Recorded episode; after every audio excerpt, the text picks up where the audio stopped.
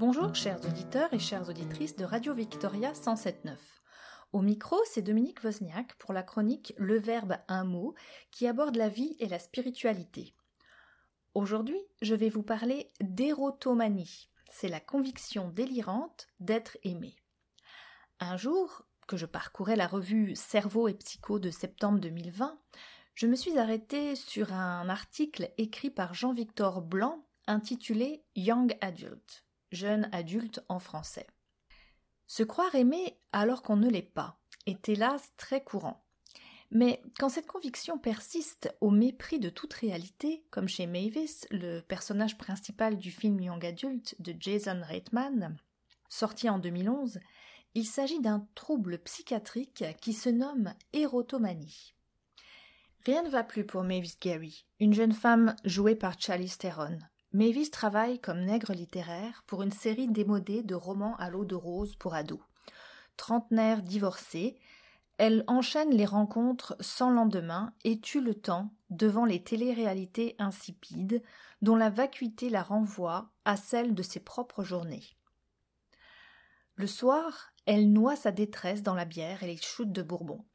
Sa solitude et son ennui semblent soudain trouver un répit grâce à un courriel de Buddy Slade, joué par Patrick Wilson, son amour de jeunesse. Il s'agit d'un faire-part annonçant la naissance de son premier enfant. Pour Mavis, c'est une révélation. Buddy s'ennuie dans sa petite vie provinciale et l'appelle au secours son chihuahua sous le bras, elle décide de retourner à Mercury, sa ville d'origine, afin de reprendre leur histoire là où tout avait commencé. Buddy est content de la voir, mais il lui envoie un message clair. Il est heureux et épanoui dans sa vie de famille. Tout au long du film, il multiplie les signes dans ce sens. Pourtant, impossible de détromper Mavis. Elle reste persuadée envers et contre tout qu'il l'aime passionnément. Je vous propose d'écouter un extrait de la bande-annonce. Qu'est-ce que tu fais à Mercury? Tu reviens habiter ici? Ah non, alors Roscoe. Elle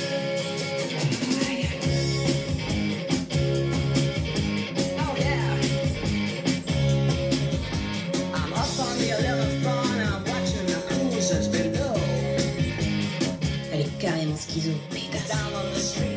Voilà, Buddy Slade et moi, on est fait l'un pour l'autre. Et je suis venue le récupérer. je, je suis sûr qu'il est marié avec un gamin en route, mais... Non, le gamin, il l'a déjà, mais ça me va. Moi aussi, je me traîne des casseroles. Oui, bah à ta place, je garderai tout ça pour moi et je, je me chercherai un psy. Le bébé qu'il vient d'avoir est tout juste adorable. Tu l'as vu? De près?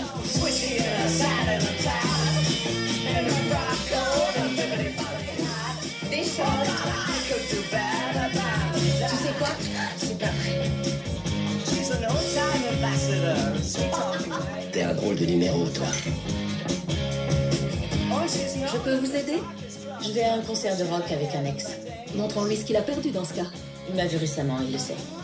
Mais sa femme, en revanche, ne m'a pas vu depuis des années, alors...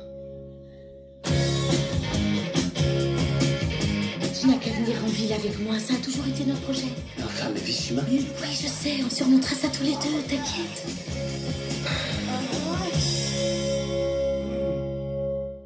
Combien d'amoureux transis se pensent à tort aimer en retour? Mais quand cette croyance atteint de telles proportions, elle forme le noyau d'un véritable trouble psychiatrique. L'érotomanie est un trouble rare et fascinant. C'est à un célèbre psychiatre français du début du XXe siècle, Gaëtan Gatien de Clérambault, que l'on en doit sa description moderne. Pour des raisons mal élucidées, les femmes sont plus touchées que les hommes. L'érotomane cible souvent une personne prestigieuse, une célébrité, un supérieur hiérarchique, etc. Mais pas toujours, comme on le voit dans le film. Il s'agit d'un trouble délirant, c'est-à-dire qui implique une perte de contact avec la réalité. Le patient persiste dans des idées et des convictions erronées, bien que les faits les contredisent de manière évidente. Dans l'érotomanie, la croyance délirante principale est que c'est l'autre, appelé objet amoureux, qui a commencé par éprouver des sentiments et faire des avances. Comme lorsque Mavis reçoit un banal courriel de faire part qu'elle interprète comme une déclaration d'amour. À propos de ce postulat fondamental, Clérambault a une jolie formule.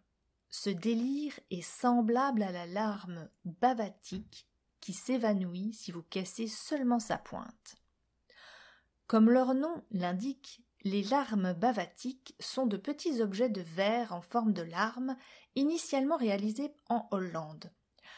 Ils sont très résistants, mais si l'on brise la pointe, ils se pulvérisent d'un coup, comme si toute la cohérence de l'objet reposait sur un unique point.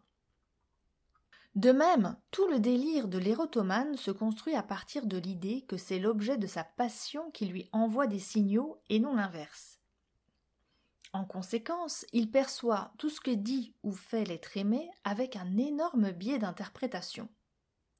Quand Buddy évoque sa fatigue liée à l'arrivée du nourrisson, Mavis y voit une lassitude de sa vie de couple, un baiser volé alors qu'il est en état d'ébriété avancée, et c'est pour elle le signe qu'il va de manière évidente abandonner sa vie de famille pour venir vivre avec elle. Là encore, il arrive à tout le monde de mal interpréter certains signaux, mais chez l'érotomane, même les messages qui contredisent le plus évidemment son système de croyance sont déformés au point de lui être intégrés. Quand Buddy invite Mavis au baptême de sa fille en présence de sa compagne, proposition peu romantique s'il en est, elle y voit une marque d'attention et une invitation à s'impliquer dans l'éducation de l'enfant. Le sujet n'est pas capable de remettre en doute ses croyances ni d'envisager des hypothèses alternatives. Dans le film, le personnage de Matt, interprété par Patton Oswalt, ex-camarade de lycée des deux héros, n'a de cesse d'amener Mavis à reprendre contact avec la réalité. Peine perdue. La jeune femme est trop avancée dans son délire. Du moins jusqu'à ce que Buddy la mette brutalement face à la réalité. Classiquement, l'érotomanie passe par trois stades successifs l'espoir, le dépit et la rancune la personne atteinte de ce trouble finit par être rejetée par l'objet de son idolâtrie et en conçoit du ressentiment, voire élabore une stratégie de vengeance. Même si ce n'est heureusement pas systématique, cela peut aller jusqu'à l'agression. Si dans Young Adult, cette dernière phase se résume à un esclandre lors du baptême, le joli roman L'illusion délirante d'être aimé de Florence Noiville développe très largement les thèmes du harcèlement et de la rancœur découlant de l'érotomanie ainsi que leur caractère anxiogène et dévastateur pour la personne ciblée. Mais d'où vient ce délire frénétique d'être aimé? Émile Créplin, autre psychiatre célèbre, estime que l'érotomanie est une compensation psychologique pour des déceptions dans la vie, comme si le délire naissait en réaction à une forte insatisfaction relationnelle ou autre. La vie amoureuse et sociale de Mavis n'a ainsi rien de florissant tandis que sa carrière patine.